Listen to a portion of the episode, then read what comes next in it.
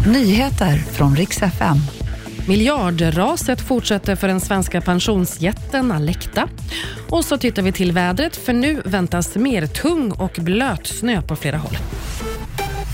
Det har varit mycket fokus på Alecta idag, den svenska pensionsjätten. För på bara några timmar idag förlorade de alltså 12 miljarder på sina investeringar i två amerikanska banker som nu kollapsat.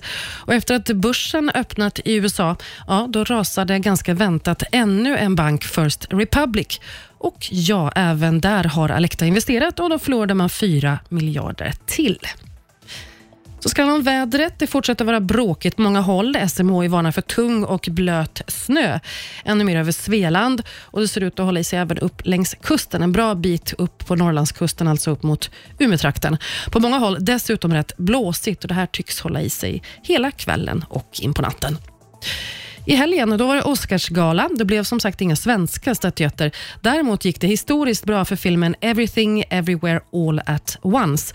Den tog hem både bästa film, bästa regi, bästa manus och dessutom tre skådespelarpriser. Så många av de största och finaste priserna det har ingen film tagit hem tidigare i galans 95-åriga historia. Det var nyheterna. Jag heter Maria Granström.